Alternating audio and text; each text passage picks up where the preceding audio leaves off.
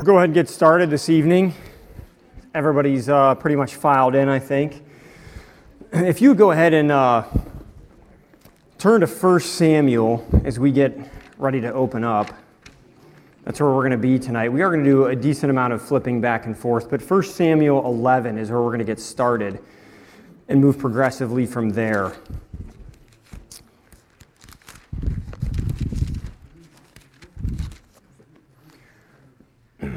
All right, before we go any further at all, let's just go ahead and, and stop and uh, go before the Lord in prayer. Heavenly Father, I love you, Lord, and I thank you for the opportunity to be here tonight. I thank you for the opportunity uh, to open up your book, to open up your word, and to hear what you have to say. Father, you've encapsulated some amazing things in your word, and we get the chance to look into some of them this evening.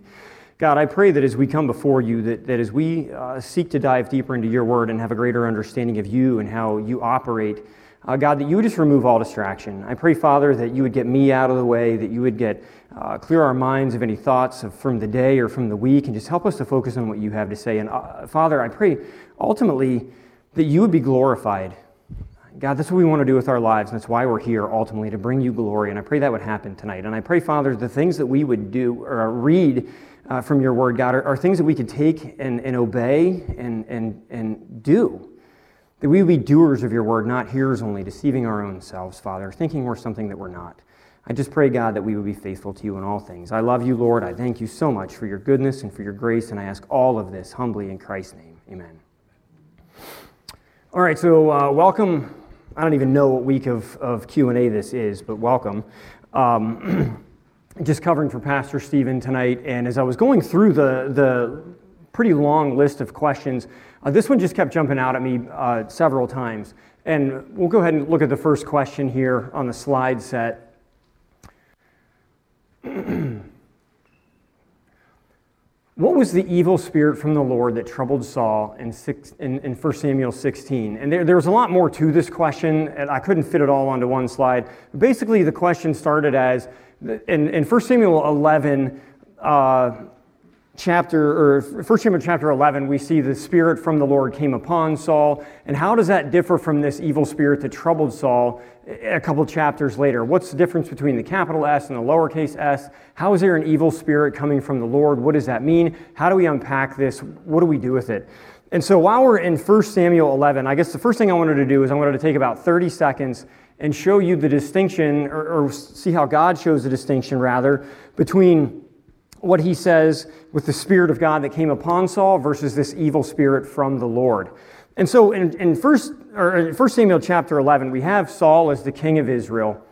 And at this point, he sees that there are, are, are enemies that are coming against the nation of Israel, and uh, they're conspiring to destroy his people. And when Saul finds out about this, these messengers in verse 4 come to Saul and they tell him the tidings of the people uh, in the ears of the people. And, and he, he lifts up his ears and he hears their cries and their voices, and he's moved with this. And in verse 6, we see that the Spirit of God came upon Saul when he heard these tidings, and his anger was kindled greatly. And so, your first point on this is Saul's righteous anger. And a godly leader who's submitted to God, who hears uh, is hearing from the Lord, whose heart is right towards the Lord. When, when God's people are in distress and the people that are under a godly leader's charge are in distress, he's moved to do something about it, and he's going to do something about it. A godly leader will take action, and he did so uh, under the Spirit of the Lord, when the Spirit of the Lord came upon Saul. And we see that with um, if you go to the book of Judges and you can read about Samson, he was, uh, the Spirit of the Lord came upon Samson, and that was where he derived his strength. And we see Paul doing the same thing. So as he's leading with a right heart attitude uh, in a proper way, and he hears the people that are under his command in distress, the Spirit of the Lord comes upon him. He's strengthened by the Spirit of the Lord, and he does something about it. And so that's where we see this, this capital S Spirit of God coming upon Saul, strengthening him. And you see in verse 7, he took a yoke of oxen and he hewed them to pieces, and he basically sent it out as a warning. I'm going to deal with this. I'm going to deal with this correctly, and I'm going to deal with this now with authority, uh, with a right heart attitude from God. So, so, what happens between that Spirit of God in verse 6 of chapter 11? Flip over to 1 Samuel 15, and this is where we're going to spend the bulk of our time. Because something happens in these four chapters that's pretty cataclysmic. And we see Paul, Saul operating under the influence of God's Spirit with a right heart attitude, wanting to set things straight, wanting to deal with things that are wrong, that his people are in distress, to an evil spirit coming upon him and troubling him. So, first of all, let's just, uh, let's just look in verse 1 of this chapter. And what we're going to do is we're just going to take our time, the bulk of the time tonight, walking through here and seeing, gaining an understanding of what's happening. So, Samuel also said unto Saul, The Lord sent me to anoint thee to be king over, over his people, over Israel. Now therefore hearken thou unto the Lord, excuse me, now therefore hearken thou unto the voice of the words of the Lord. Thus saith the Lord of hosts, I remember that which Amalek did to Israel, how he laid wait for him in the way, and he came up from, uh, when he came up from Egypt. Now go and smite Amalek and utterly destroy all that they have, and spare them not but slay both man and woman, infant and suckling, ox and sheep, camel and ass. Okay, so number one, what we see here right away is Saul as king over, over the nation of Israel. He's the leader of the people of the nation of Israel over God's people. And this is a huge responsibility to put upon him. And in this role of being the leader, in this role of being king over the nation of Israel and shepherding God's people, he obviously is hearing directly from the Lord, and he's got a very clear command. He knows what to do. This is cut and dry. Not only does he have the clear command, God gave him understanding. God didn't just tell him, go wipe these people off the face of the earth. God told him why. That, that these were enemies of the nation. They conspired against God's people from when they were coming out of bondage. They laid in wait. Um, and because of this, the judgment of God is going to fall on these people. And, and he's telling Saul, Saul, you are the agent by which that judgment is going to fall. I expect you to obey. Hearken unto the words of the Lord and obey him, and lead the people of the nation of Israel in doing this. This is, a, this is a, a huge responsibility, and it's a high honor and a high calling. So he has a command from the Lord, he has understanding of why that commandment is such. So, what does he do with it? What does he do with it? Saul gathered, in verse 4, Saul gathered the people together and numbered them in Telaim 200,000 footmen and 10,000 men of Judah. Excuse me, skip down to verse 7. And Saul smote the Amalekites from Havilah until thou comest to Shur, that it is over against Egypt. And he took Agag, the king of the Amalekites, alive, and utterly destroyed all the people with the edge of the sword. But Saul and the people spared not spared Agag and the best of the sheep and of the oxen and of the fatlings and the lambs and all that was good, and would not utterly destroy them. But everything that was vile and refuse, they destroyed utterly. So, number two is we see Paul, Saul's disobedient heart. He was clearly given a command, he was given responsibility. There's a lot that comes with that. There was, there was no confusion about it. There were no ifs, ands, or buts. He even had the understanding of why this command was so clear. But what did he do? Well, he was faced with several decision points. And if we see in, in verse 8, he took Agag, the king of the Amalekites, alive. That's a decision. As a leader, he, he had a decision point. He chose to do this. Keep reading in the same verse and utterly, utterly destroyed all the people with the edge of the sword. But in verse 9, but Saul and the people spared, again, another decision point, they spared Agag. Not only that, and the best of the sheep, a decision, and the oxen, and of the fatlings, and of the lambs, and of all that was good, and would uh, not utterly destroy them. Each one of those ands represents a decision point they were faced with. Every single one of those. And what did they do with the decision that they were given?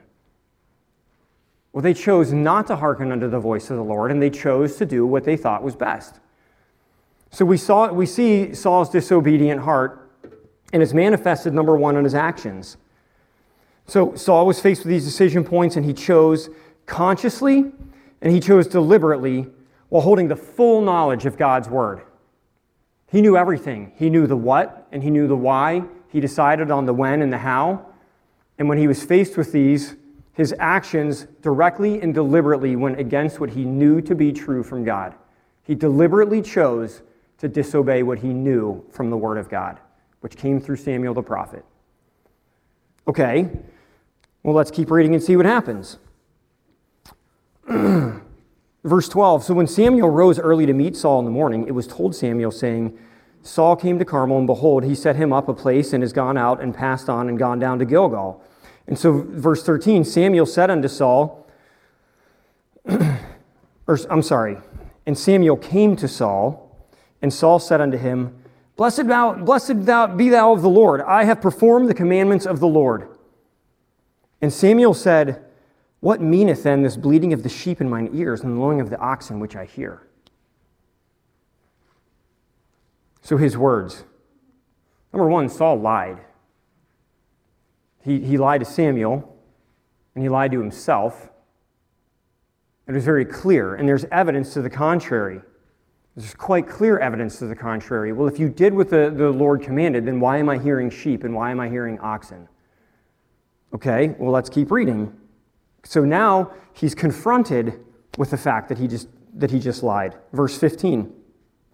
And Saul said, They have brought them from the Amalekites, for the people spared the best of the sheep and of the oxen to sacrifice unto the Lord thy God, and the rest we have utterly destroyed. What was his response when he was confronted with the evidence of his, of his actions? Yeah, he blamed his subordinates. He didn't take responsibility. Not only that, he, he went beyond blaming his subordinates and then he made excuses. So uh, they, everybody else, they brought them from the Amalekites for the people. The people, they spared the best of the, of the sheep and the oxen, but they did it to sacrifice unto the Lord thy God, and the rest we utterly destroyed. So, I mean, they did spare them in all truth. I mean, they didn't kill them all, but they did it because they wanted to make a sacrifice. That's why they did it. So you were caught in a lie. You were, you were caught being directly disobedient. You were caught violating the word of God, going directly against what you had full knowledge of doing. And when you were confronted with the evidence of it, you lie and then you make excuses. Have you ever served under someone who behaves that way? I have. I'll tell you right now, it is horrible. It is horrendous. It is awful. And Pastor Rory told me something a number of years ago that lodged in my mind. I've never forgot it. He said, You just pay attention to people, study people, listen to people. Listen to what they say. Listen to how they act. Listen, watch what they do. Watch how they interact with their spouse. Watch how they interact with children and other people in the church. You'll start to begin to see patterns of behavior, patterns of speech, patterns of thought manifest over time. And when you begin to watch these patterns uh, solidify, you'll understand what their character is. Because that's what you're, that's what you're, you're seeing, is their, their character gelled over time. And we can see the character of Saul right here. So we see, number one, that he's got a disobedient heart from his words, number two, from his actions, and number three, from his, the reputation. Well, I'll explain that here in a second. Look with me in verse 16. Samuel said unto Saul, Stay, and I will tell thee what the Lord hath said to me this night. And he said to him, Say on. So now Samuel is talking to Saul. Samuel said, When thou wast little in thine own sight, thou wast made the head of the tribes of Israel, and the Lord anointed thee king over Israel. And the Lord sent thee on a journey and said, Go and utterly destroy the sinners, the Amalekites, and fight against them until they be consumed. Wherefore then didst thou not obey the voice of the Lord, but didst fly upon the spoil, and didst evil in the sight of the Lord? And Saul said unto Samuel, Yea, I have obeyed the voice of the Lord, and have gone the way which the Lord sent me, and have brought Agag the king uh, uh, of Amalek, and have utterly destroyed the Amalekites. But the people, the people took of the spoil, the sheep and the oxen, the chief things which, which should have been utterly destroyed, to sacrifice unto the Lord thy God in Gilgal. Again, doubling down. He's even, he's even more entrenched in his own defense. And Samuel, has, and Samuel said, Hath the Lord as great delight in burnt offerings and sacrificing, as sacrifices as in obeying the voice of the Lord? Behold, to obey is better than sacrifice, and to hearken than the fat of rams. For rebellion is as the sin of witchcraft, and stubbornness is as iniquity and idolatry. Because thou hast rejected, again, a decision point, because thou hast rejected the word of the Lord, and hath, he hath also rejected thee from being king. These are hard words, and it gets even harder. It doesn't stop. This is just the beginning. You're not going to take ownership of your words and of your actions and of your attitude. It will be put upon you. You will own it one way or another. And so Samuel's not holding anything back, and he's, and he's saying, Listen, God would much rather you just lovingly obey him and do what he said than you make up excuses and give sacrifices later on. That's not what he wants. And ultimately, all of this is, is a reflection of where your heart is.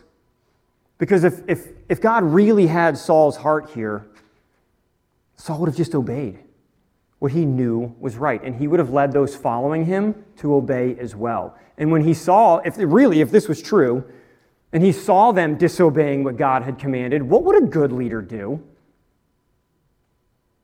Well, you, you would do what you saw happen in 1 Samuel 11.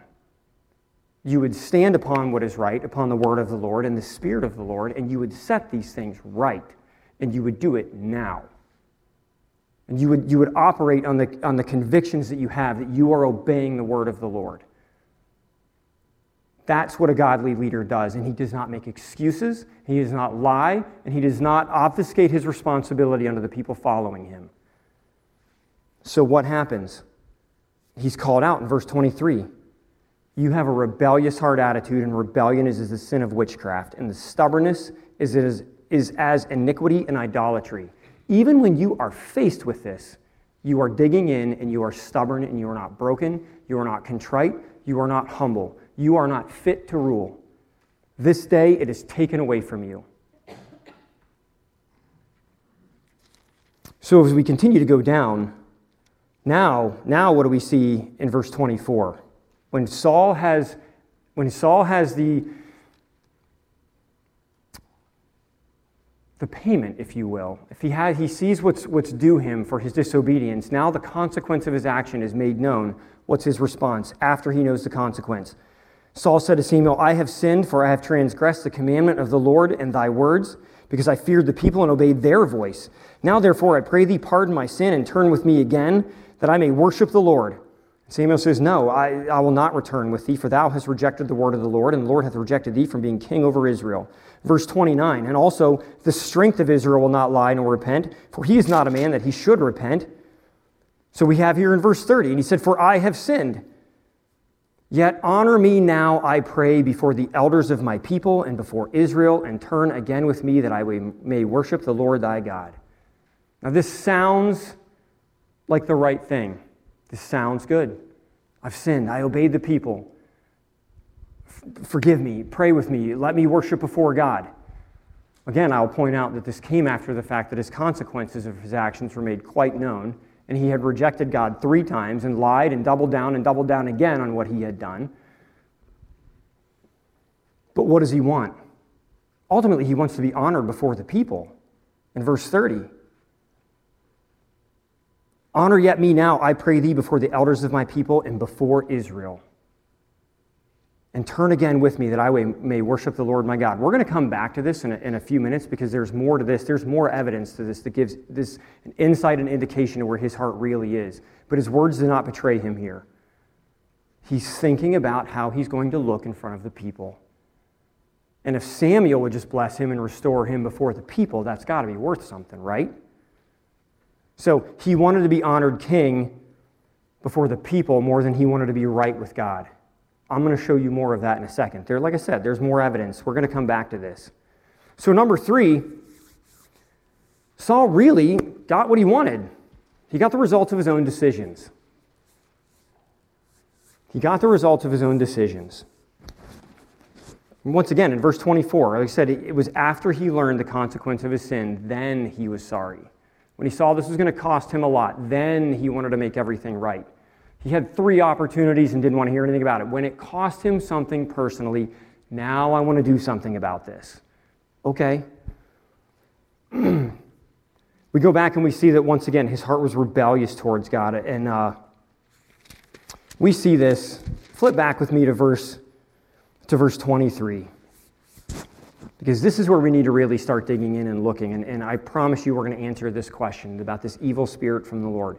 But we have to understand this in the context of what's going on. We have to understand what's actually happening in this story.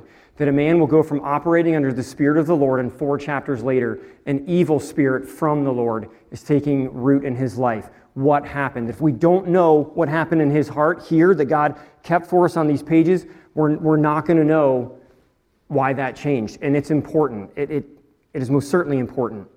Verse 23 is what we really have to zero in on. For, the re- for rebellion is as the sin of witchcraft, and stubbornness is as iniquity and idolatry, because thou hast rejected the word of the Lord. He hath also rejected thee from being king.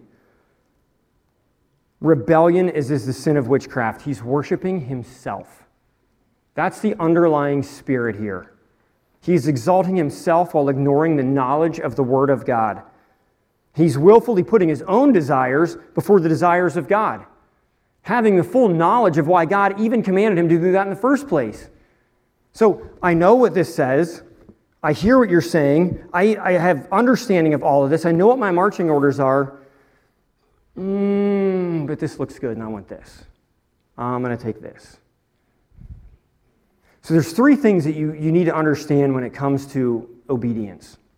I tell this to my children all the time. There's three legs. I, I picture obedience as a stool that you would sit on. If you kick any one of these three legs out, the stool will fall over. It will not stand on two. So, number one, obedience requires completely following out the directive, complete to the letter. And you can read in Matthew, uh, I love the example when, uh, when Christ is at the, is, he's at the marriage and it's his first miracle and he's turning the water into wine. He tells him to fill these water pots. How full? Does anybody know how full they filled the water pots? To the brim. All the way to the top.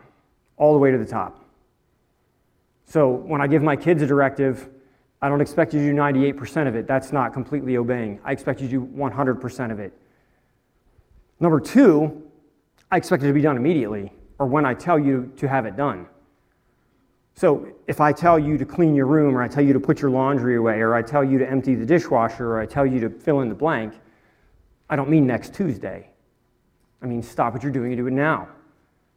And do it completely. I don't mean to put all of your laundry away except for a sweatshirt. I don't mean for you to put all the dishes away except for the silverware. Um, whatever the case may be, fill in the blank. This is pretty remedial with my kids. You should do all of it, and you should do it completely. What's the third leg? Well, you have to do it with a right heart attitude. And that's what I want to see with my children. And as they get bigger, and I give them directives, and I expect them to do things, and I expect them to follow through, and I expect them to follow it out to the letter when and how it should be done in a time frame with the right heart attitude, it requires that I give them something as a father. It requires that I give them understanding. The older they get, the more understanding they require. So I had a conversation with my son a couple weeks ago. Um, I don't even remember what we were talking about now, but I worked him all the way through why it needed to be done the way that it needed to be done and why it needed to be done in the time frame that it did. It took me like twice as long to get it done because I spent all this time explaining it to him. And uh, I asked him, I was like, So, buddy, knowing all of that, does it make it easier for you to accomplish this task? He's like, Yeah, it makes it a lot easier, Dad, because now I know why you want it done this way. Oh, okay. Well, Proverbs 14 says that knowledge is easy to him that hath understanding. So, my job as a father is to impart understanding to my children, and when that's there and their right heart attitude is in place, these things are done correctly. They receive blessing from their father, and this works out well, and everybody's happy. But what happens when that good heart attitude is not in place? And they know what they're supposed to do, but they don't do what they know they're supposed to do. What do you suppose happens then? Well, they, they receive judgment from their father, and it will be meted out, and they know it. Because I've trained them to understand that from very early on that when I say something, I will follow through on what I say. If I don't, I'm not a very good father. And I know, and we're going to talk about this later, our Heavenly Father who authored this book, when He tells us something and we don't do it, well, there's a consequence for that. And when our heart attitude is not there, we're in rebellion against Him. Because even though He explains things and He tells us why and He gives us understanding, He reveals things. God doesn't hide things. He, he, reveals things to the point the last book of the Bible is called Revelation. He wants us to know all through Proverbs, he tells us get knowledge, get understanding, get wisdom, Get these things. They're everywhere. Just go pick them off the tree. Spend time getting them. Ask me for it, and I'll give it to you liberally. I won't hold it back, I promise. So when we have these things and we're responsible for what we have, and then we choose to disobey, we are in rebellion. We have full knowledge, and we have a decision point, do we not? What do we do with the decision point? And we own it just like Saul. So we see that he's in rebellion. He's in direct opposition to God. I've, I, I, God, I know what you said. I know why you said it. I know what it's for. I don't care. This is what I want. Trust me, just, just, just trust me. When I do it my way, you're going to, God, you are going to see that my way is going to bless you like you've not expected. Just trust me on this, God. Okay, all right. There's something we need to understand here. You're in Psalm, uh, I'm sorry, 1 Samuel 15. Flip over to verse 16 because now we see this. He's in direct opposition. He is in rebellion. He is against God. The Spirit of God was resting on this man. He's been called out. His heart has been exposed toward the Lord. 16, excuse me, verse 14. But the Spirit of the Lord departed from Saul, and an evil spirit from the Lord troubled him.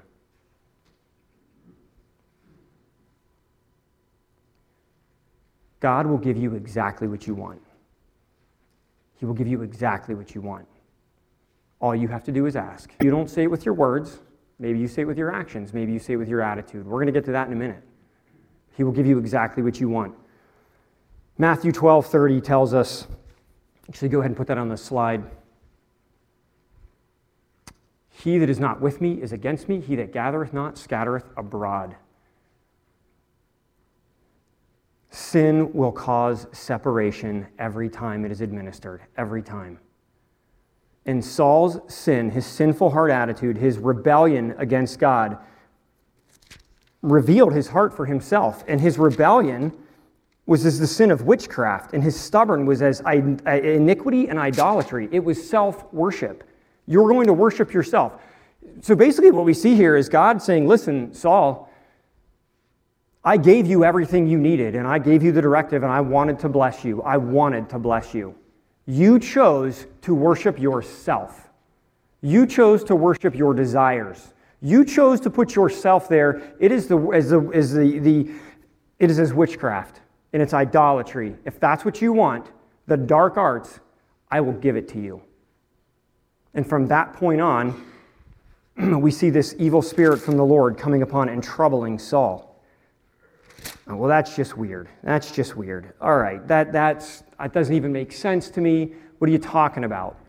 We're, all right, we're getting into these, the spiritual realm. And if you really want to have your circuits fried, um, invite Pastor Aaron to your house like on a Saturday night or Friday night at like 11 and just be like, hey, Pastor Aaron, let's talk about weird, creepy stuff. And for like four hours, you won't sleep for weeks. You will not sleep for weeks.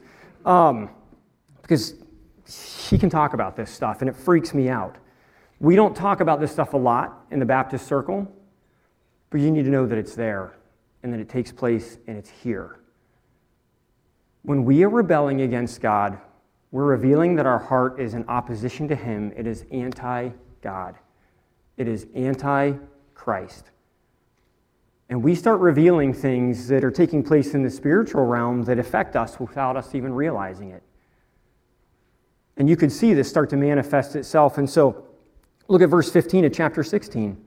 Saul's servant said unto him, Behold, now an evil spirit from God troubleth thee. The people around him could see it. Buddy, there is something not right. It's freaking us out. You're being troubled because you disobeyed God, and now there's this evil spirit. All right, you're in uh, 1 Samuel. Hold your place here because we're going to come back and flip over to, to uh, 1 Kings 22. What are you talking about getting what you want in this spiritual realm? like I said, if you want to do a deep dive on this, have Pastor Aaron over. He, oof, he'll fry your circuits on this stuff. God will give you what you want. He's got a pattern of this. He, uh, we'll just look at it. It's better if he tells you with his own words rather than me try to explain it. we have here in 1 Kings, so because of what Saul did, the nation of Israel was fractured and it was fractured in 1 Kings chapter 11. And so what we're dealing with here is a divided kingdom in 1 Kings 22. And it's divided in half. It's, it's uh, Judah and the nation of Israel. And there are kings over each of these. And we see in chapter 11 that these two, uh, these two kingdoms are kind of coming together and conspiring because um, we see in verse 4 I'm sorry, in verse uh, 3, the king of Israel said unto his servants, Know ye that Ramoth uh, in Gilead is ours, and we be still, and take it not out of the hand of the king of Syria? Listen, Syria, we have not had trouble with Syria for three years, but they have something that belongs to us. We should go get it. We, we want to go take it back. And so what he did was he conspired with the king of Judah. Hey, would you come with me? We're going to go wage war on Syria, and we're going to get this back we want. Now, this king of Israel at the time was King Ahab. Was he a good king or was he a rebellious king? He was a rebellious king. Not a very good character.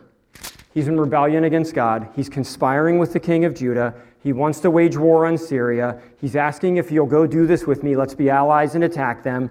And, and the king of Judah says, Yeah, sure, let's do this. But before we go too far, let's inquire of the prophets of God and see if God will be with us when we do this. And so, what was it? 400 prophets. And they all came to him and they're like, Yeah, do it. This will be great. And one guy even went so far uh, in verse 11 Zedekiah, the son of Kenaniah, made him horns of iron and said, Thus saith the Lord, with these uh, shalt thou push the Syrians until uh, thou have consumed them. Talk about spare time. He's making horns of iron, and then he uses that as a prop to prove to these two kings, You guys invade Syria. It's going to be aces, baby, aces. You got this. and so they keep talking, and so the well, they said, Well, isn't there anybody else that we can talk to to confirm this?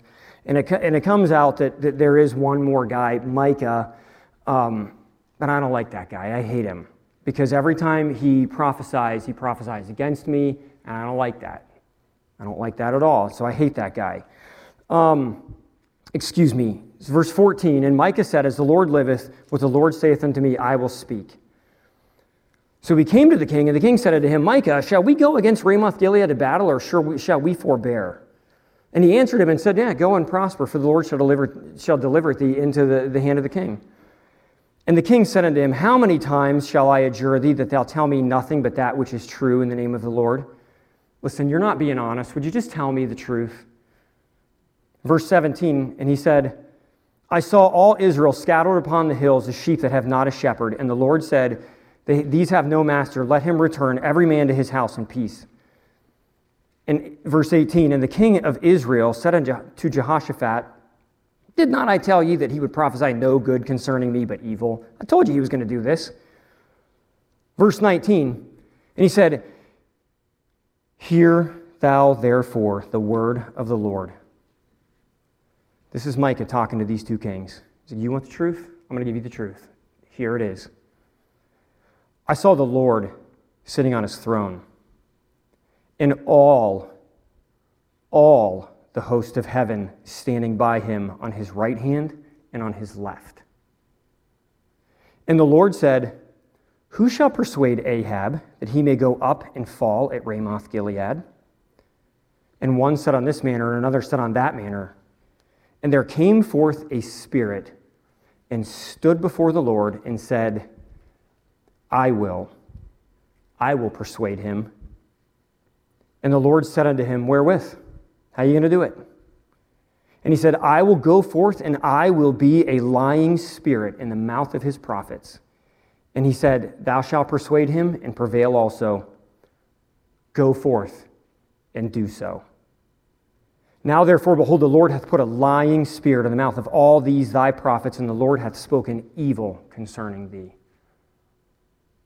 We can continue to read that whole chapter. Basically, what happens is they decide to go into battle, and he gets shot with an arrow and he dies. He bleeds out, and dogs drink his blood. What did King Ahab want? He wanted to hear that he's an awesome king and you should go do this. Did he want to hear a commandment from God that he should obey, even if it went against his own desires? No.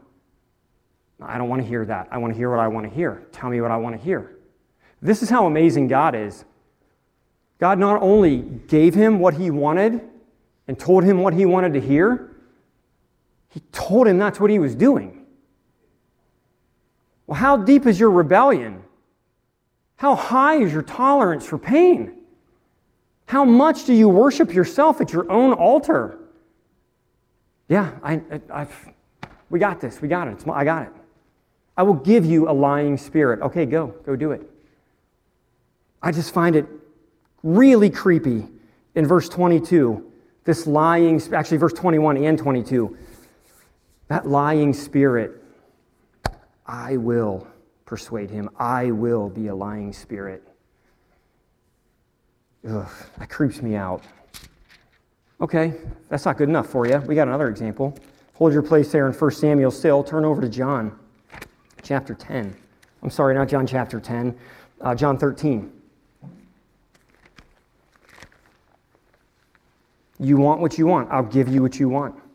You want to be told this? I'll let you have it. You want to worship at your own altar? You want to be rebellious? You want to be as witchcraft? I will give it to you. I will give you exactly what you want. You want dark forces at work in your life? Okay, you can have it.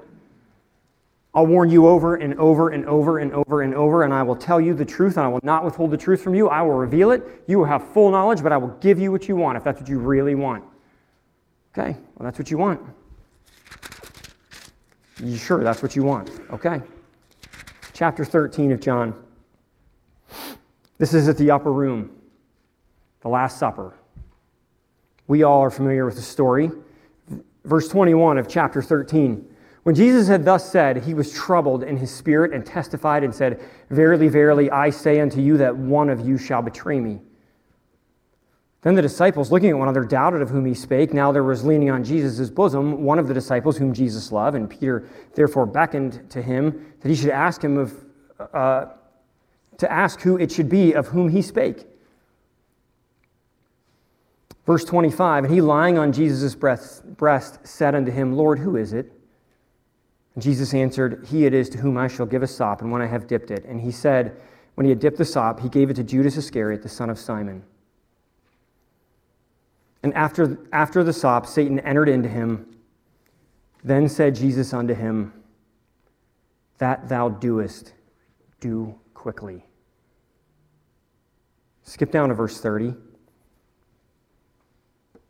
And he, he then, having received the sop, went immediately out, and it was night. He had decision points right there. What did Judas want? He wanted silver. He wanted to betray the Lord. He was the one that was always thinking in terms of finances. What did Jesus give him? He gave him the opportunity to act on what he wanted. It, what did it cost Christ? What did that cost him? What did Jesus have full knowledge of? He knew that within a 24 hour span, in a very short amount of time, it would cost him everything physical pain, physical death, embarrassment, uh, torture, shame, separation, ultimately becoming cursed for us, the ultimate sacrifice, separated from God the Father, the pain that it would cause God the Father in this whole gut wrenching thing that the veil may be torn, that you and I could, could come to be followers of Christ and be children of the Son of the living God, or children of the living God. That thou doest do quickly. He went out immediately, acted upon it, and it was night. And I just want you to, I just want you to take note of the fact that God puts that in there. When you choose to worship the altar of self, when you choose to invite these evil, wicked spirits into your life the spirit of rebellion, which is the sin of witchcraft. And God unleashes these things into your life and He gives you what you want. You act immediately on this. You walk out of the presence of light into presence of darkness. He was surrounded by it. God gave him exactly what he wanted. He gave Ahab exactly what he wanted, and he gave Saul exactly what he wanted. They all got what they wanted. And here's, as a result of all three examples, the, these situations, they actually got worse and worse and worse. Did any one of these individuals end up better or than, than when they started in their course of rebellion? All three of them got worse. We see Saul. If we continue to read on about Saul, uh, because you can go to chapter 18, you can flip back to 1 Samuel. But if you go to 1 Samuel 18, we won't go there now and, and read. Uh, he actually prophesies because of this spirit that troubles him. And then he throws a javelin at David and he tries to kill David. And we see slowly and progressively he begins to lose his mind. Now, two of the three people that I just listed here, Saul, Ahab, and Judas, two of those guys have something in common. Do you know what it is? Two of them committed suicide. When you live in all out, utter rebellion against God, especially having knowledge of the truth, even a little knowledge of the truth, God will give you what you want. You will be faced with decision points, and, and you can do what you want with it. And we see every single one of these guys end up worse off than when they started. And it, it will end up in pure destruction. Um, Saul, he just spiraled completely out of control. He got so bad that he started here with this evil spirit that was tormenting him, and it got worse, and it got worse, and it got worse. And, and he couldn't hear from God anymore, and he began to lose his mind. So eventually he got to the point where he consulted with a witch of Endor, and he called dead spirits back from, from the grave. And horrific things. He started here with a little bit of rebellion. God, I just want to keep this guy alive. I like him. He tells funny jokes, and we got some good sheep we're going to kill for you later on. Stick around, it'll be fun. I didn't tell you to do that. I told you to obey me. He started here, he got what he wanted, and he ended up way, way, way over there. Way over there. Tormented, losing his mind, and eventually taking his own life. But he got what he wanted. He got exactly what he wanted. So, this is fun. Number four. What about us? You know, there was a, a, poll done years ago, and they, they, they, they discovered that, I don't remember what percentage of it was now, of kids that when they graduated high school, a phenomenal percentage of them that would have been raised in Christian homes going to a, a church, like 80 some percent just walked away from the faith within their first year of college. Just a staggering number. And so they asked these kids, why? Why would you, like, why? What got a hold of you that you walked away from everything you knew and were raised in? And the number one answer they got, the number one answer was, I mean, I know all the stories, but the Bible's just really not relevant to my life. I can tell you all day long about David and Goliath. I can tell you about Noah and the ark. I can tell you all of these things, but what do they have to do with the price of tea in China? Nothing. So, this is a great question. What is this evil spirit? Well, they exist. God will use them, He'll give you what you want. What does that have to do with us? Go back to 1 Samuel 15.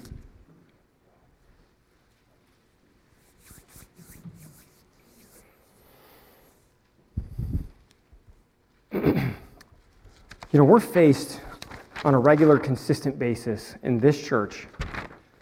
We hear the Word of God a lot.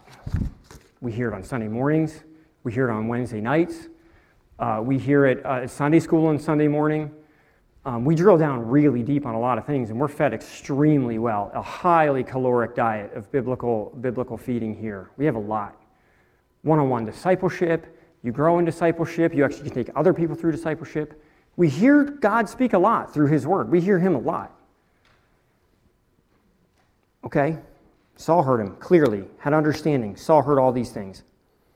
You're in, in chapter 15. Look with me in verse 13, and Samuel came to Saul, and Saul said unto him, Blessed be thou of the Lord. I have performed the commandments of the Lord. And Samuel said, What meaneth then this bleating of the sheep in mine ears, and lowing of the oxen which I hear?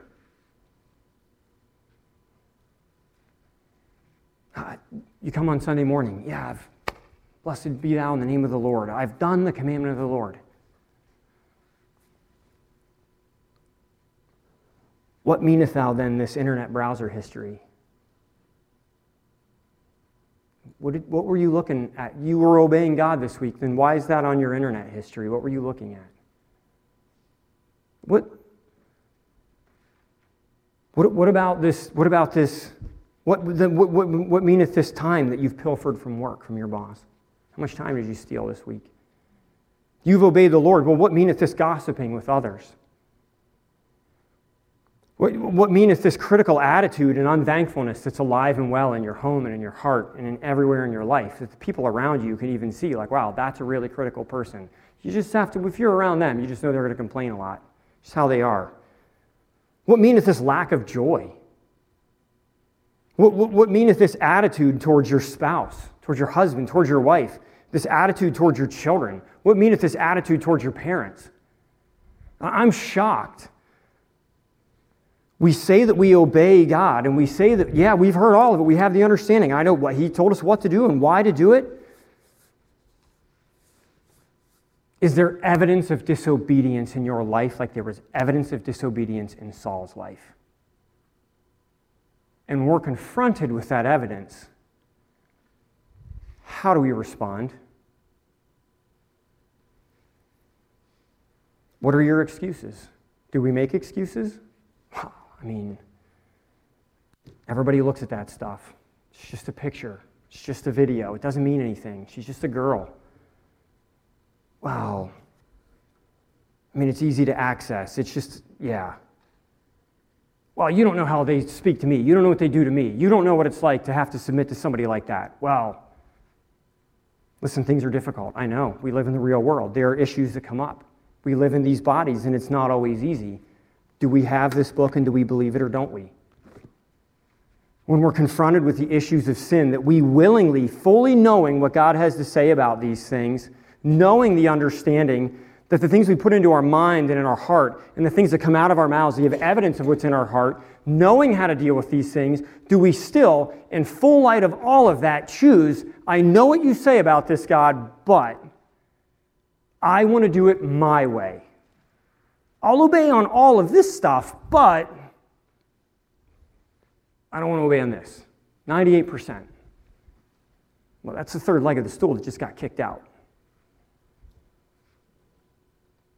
How do you respond to the evidence of disobedience in your life when you're confronted with it? And how are you confronted with it? How often are you confronted with it? Who confronts you? Are you spending time in this book every single day so that God can confront you himself and deal with you firmly, lovingly, directly? I, that's the attitude that I want to have with my children. That they know when I confront them on an issue, when they're guilty of something, I will confront them directly. I will confront them firmly, but I will always do it justly, and I will always do it because I love them. And they will never question that. And quite frankly, when their response is correct, after that occurs, we're actually closer because they know that it costs them something. And it breaks their heart to break my heart. And quite frankly, how I respond to these things, just like Saul led his people into rebellion against God and disobeyed God, how am I leading the ones that are following me? How am I training them to respond to the voice of God and the tugging of the Holy Spirit? You know, you, we need to think about this. Go to the next slide. There's something I do want to be very clear on, and I'm not saying that when you know sin causes separation, we got to be very clear, and we don't want to muddle any doctrine. You're not going to lose yourself if you're soundly saved. The Spirit of God dwells inside of you. You've been born again. You're His, who hath sealed us and given us the earnest of the Spirit in our hearts. That earnest is that guarantee payment. I'm going to. You're sealed. You're mine. Go to the next one. He tells us that in 2 Corinthians, 2 Corinthians 5 5. Now he that wrought us for the selfsame, this is God, who hath who, has, who also hath given unto us the earnest of the Spirit. He's talking to here in context of, listen, you are sealed, you are mine. You are, I, I own you, I've put a down payment, I've sealed you with my, with my Holy Ghost. Go to the next one. This is my favorite. This is the one that when I was going through discipleship and I wrestled with this eternal security, I read this verse and I'm like, wow, game over. Lights out, this is it. My Father, which gave them me, is greater than all, and no man is able to pluck them out of my hand. I and my Father are one. You have the Holy Spirit of God living inside of you. You know Him. You've been born again. You're His.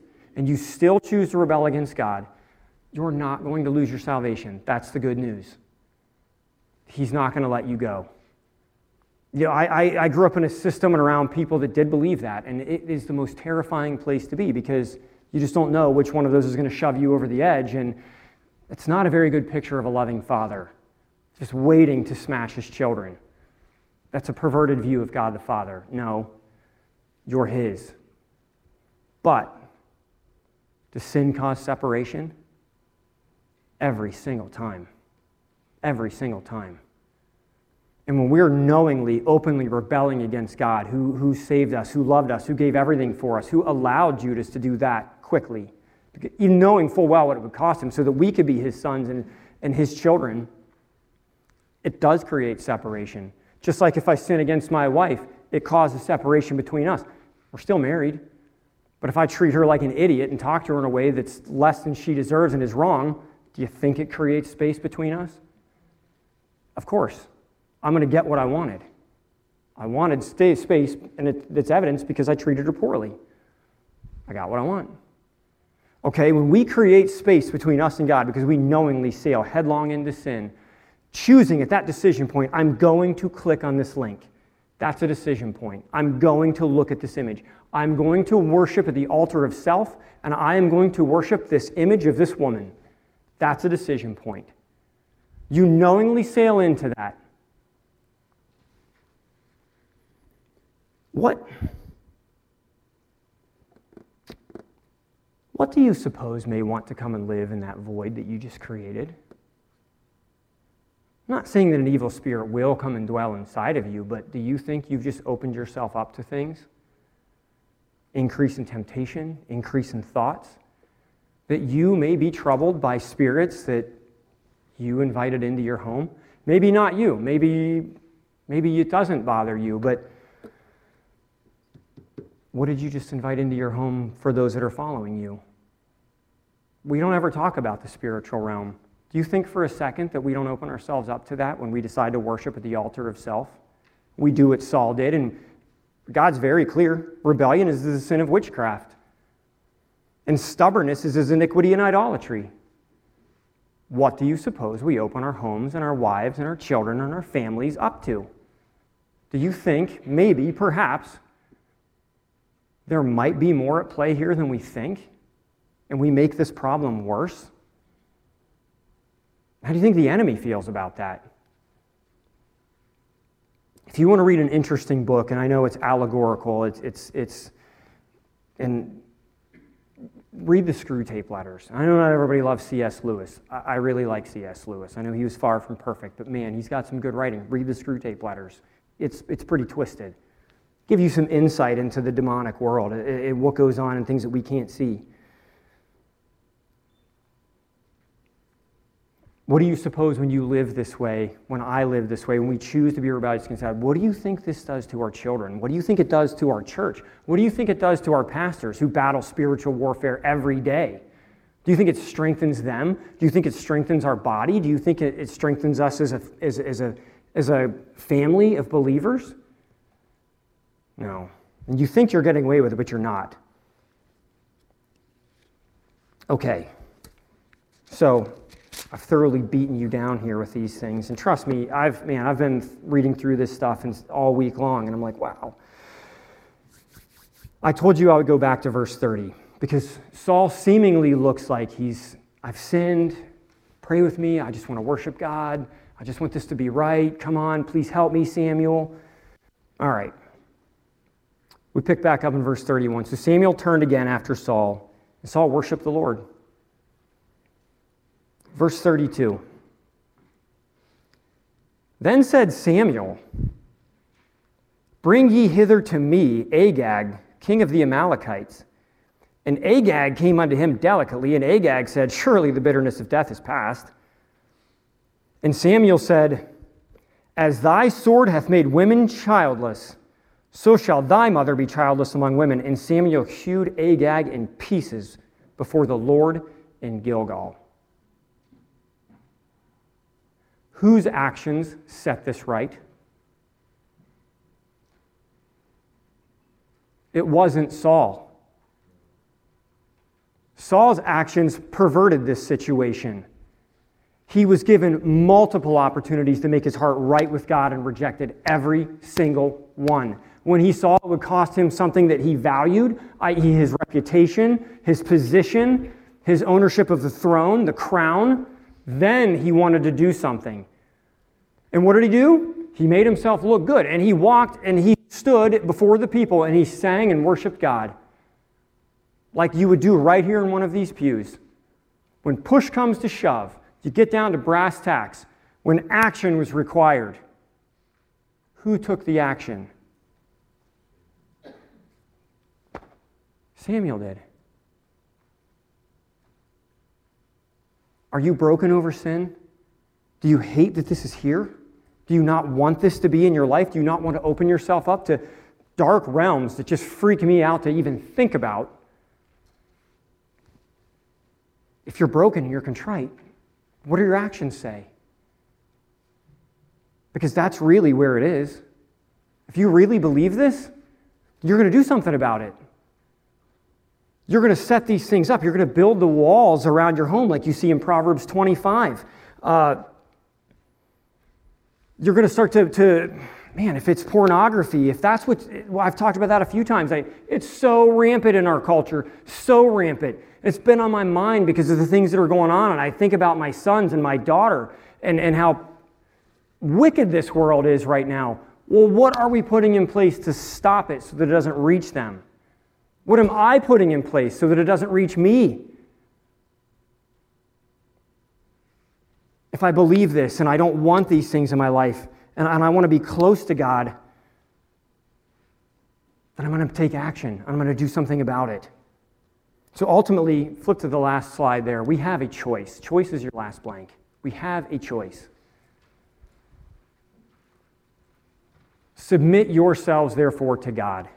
Resist the devil, and he will flee from you. It's just that simple. And I know, I know, listen, we live in the real world. And these things are maybe easier said than done in dealing with some of these things. If a, a contentious marriage or, or children or workplace or pornography or what, whatever, you know what it is. I don't need to know. It's between you and God. I'm not going to fill in the blanks. Those are a few small examples. I do know this. If there is something going on in your life and you are to the point where you want to deal with it with God and you want to take action, is there a place on this planet that is any safer than right here with a humble, broken heart attitude toward these things? Where you want to be reconciled to the God who created you, knowing full well that you're responsible for what He's commanded you in this book, giving you understanding for these things? What do you suppose would happen if you came with that hard attitude to another man in this church who's mature and established? And I could point you to dozens. Or a woman who, could, who would be established. The older teach the younger to love their husbands. Holy smokes, is there a lot packed in that one little verse? There's no better place than right here to reach out, to dig deeper into the Word of God and employ, take action, hew Agag to pieces. What do you think the emotions were that were going through Samuel's heart and mind as he took that sword from Saul and did that? This isn't a fuzzy box of kittens. He was, he was bludgeoning a man and cut him to pieces because of what he had done against God and the people of God, and he was going to set it right. And that's the attitude we as husbands, as fathers, as leaders, as wives, as mothers, that's what we need to take towards sin. Take action. We know how to do it right here. If we don't, that's fine. God's going to give us what we want. And I'll tell you right now, some of the most miserable people I have ever seen in my life, and I can, they, I mean, absolutely miserable, and I can start to tick them off. People that have some, a little bit of knowledge of the Word of God, a little bit of the truth. Some of them have sat in churches for a long time, and they've heard the truth a lot. You want to make yourself miserable? Know full well what the Word of God says, what He expects, what He commands, for your own good always in, in, in the book of Numbers and deliberately go against it. You want to make yourself miserable? Do that. Now, I don't see Sam Gang in here tonight. I can pick on Sam. He won't beat me up in the parking lot if you guys don't tell him. Um, I was talking with Sam a few months ago, and we were just talking about our testimonies, and he was just sharing with me how he got saved. And uh, I, I said something when I got saved, I, I, had been going to church and I've heard the gospel multiple times, and I went, I went back to my old hometown and I just got back into a sinful life with my, my old friends. And the knowledge of the truth just kept weighing on me heavier and heavier and heavier and heavier and harder and harder and harder and harder. And I kept getting more and more and more miserable until I hit this snapping point where I'm going to lose my mind or I'm going to get right with God or I'm going to die. Those are my three options that's literally how I felt. I'm telling Sam this story, and Sam's like, oh, yeah, totally. That's where I was. Like, yeah, I've heard that song before. because he was the same way. He heard the truth so many times, but he didn't want to obey it. So he felt like I did. And he could tell you there is nothing more miserable than directly disobeying God. And I'm telling you right now, there's nothing more joyous and nothing more wonderful than lovingly obeying God. I just know with my children, I, I talk to them about this all the time. So they're in the first and second grade, the twins are. They're down that hallway, and, and I pick them up on Sunday mornings, and I always ask the teacher the same question Were, these, were they obedient?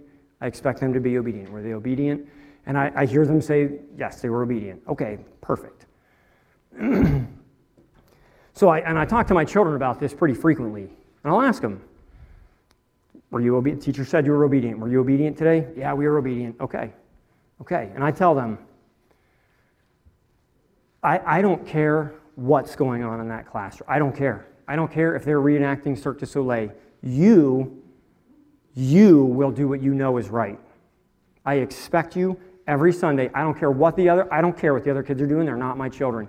You will do what is right. You're like, yes, Dad. Okay, that's the expectation. And it's clearly laid out. So I asked my son this week, just I just want to make sure that his understanding is where it needs to be because part of my job as a father is to give him understanding. I said, Major, buddy, what do you suppose would happen if you didn't do what was right? He's like, Oh, I would get a spanking. Yeah, yeah, you would. Okay, carry on. Here's my point my children do not obey in that classroom because of the teacher, they don't. They obey in that classroom because their father has given them commandments and instruction and understanding. And their father has established the precedent in their mind and given them the understanding level that if they do not obey with the right heart attitude completely, immediately, in the way they're supposed to, according to the Word of God, that they will be met with discipline. And spanking takes a long time in our household, and thankfully it's getting less and less and less, but it, it takes a long time because I have to work my children through the fact that they must understand one thing. When a, when a spanking is administered in our home and this disciplinary action is being carried out, I never do that until I hear them explain to me how they're responsible for being where they are. Because they must know I will give them what they want, just like God the Father will give us what we want. And when we rebel against him, he will give us the consequence of our rebellion. There is no more miserable place on the planet to be. And my children must understand you're here receiving this because you chose to rebel and disobey here. Part of rebellion is the discipline that comes with it, that chastening. I hate chastening. I hate disciplining them but I love them too much not to. I love God too much to disobey. My children must understand that. And when we have that choice to submit ourselves to God and obey Him, and we know clearly what we're called to do, clearly what we're supposed to do, anything less is direct disobedience. It's rebellion against God. It's the sin of witchcraft. It's the most miserable, horrible thing you'll ever take place in your life. And God will clearly give you what you want, He'll give you all of it. And you will slowly lose your mind in the process. I can personally attest to that. I'm going to wrap up here. I just, I, I, can't help but talk about, I can't help but talk about, I didn't sleep at all last night. I, I slept horribly last night, and it's been on my mind today, and I've been mad enough to spit nails. For those of you who don't pay attention to any of the news, our nation, our state, our state is in open rebellion against God, wildly open. And I fear for what we just asked for. God will give us exactly what we want. And we have, we, we are a people who have been blessed to hold this book, and we've heard it preached, and we know what it says. Our children were safer under Roe versus Wade than they are now with what we just codified into law yesterday. Do you think for a second God's not going to give us what we just asked for? May God have mercy on us for what we've done. I just, we know these things, and we've got to take these things and carry them on. And, and, it, and it has got to change the way we see Him. It has got to change the way we see His Word. It has got to change the way we respond to it physically, that our mind and our heart will be right toward Him. And tell the people around us that they're living in direct opposition and they're going to get what they ask for if we don't open our mouths and tell them and at least give them the opportunity to get right with God. So I hope that answers the question. This evil spirit that troubled Saul, he asked for it and he got it. Everything he wanted. And these things get twisted and they're strange. We don't want those things in our lives. It's best to just submit to God, to love Him, to obey Him, because He wants what's best for us, because He's given everything for us, because He instructs these things, and so that we'll be close with Him. So, anyway, with that, I'm going to close. And hopefully, this helped answer that question and give you something to think about and, and talk to God about throughout this week ahead. Father, it is hard to not get passionate about these things because these, these makes or breaks life. And I don't want to be in rebellion, even a little bit. God, I want to be right with you and I want to be close to you. I pray for our nation. I pray for our leaders, God. I pray for, we just need to be right with you. And I'm afraid we're going to get what we've asked for, Father. And I pray that you would help us to be humble and to be obedient, to hold forth your word, to hold fast to it, to do what it says, and not to deceive our own selves. God, thank you for what you've done, for who you are, and for what you've given us. Help us to be faithful to you in all things. And I ask this humbly in Christ's name. Amen.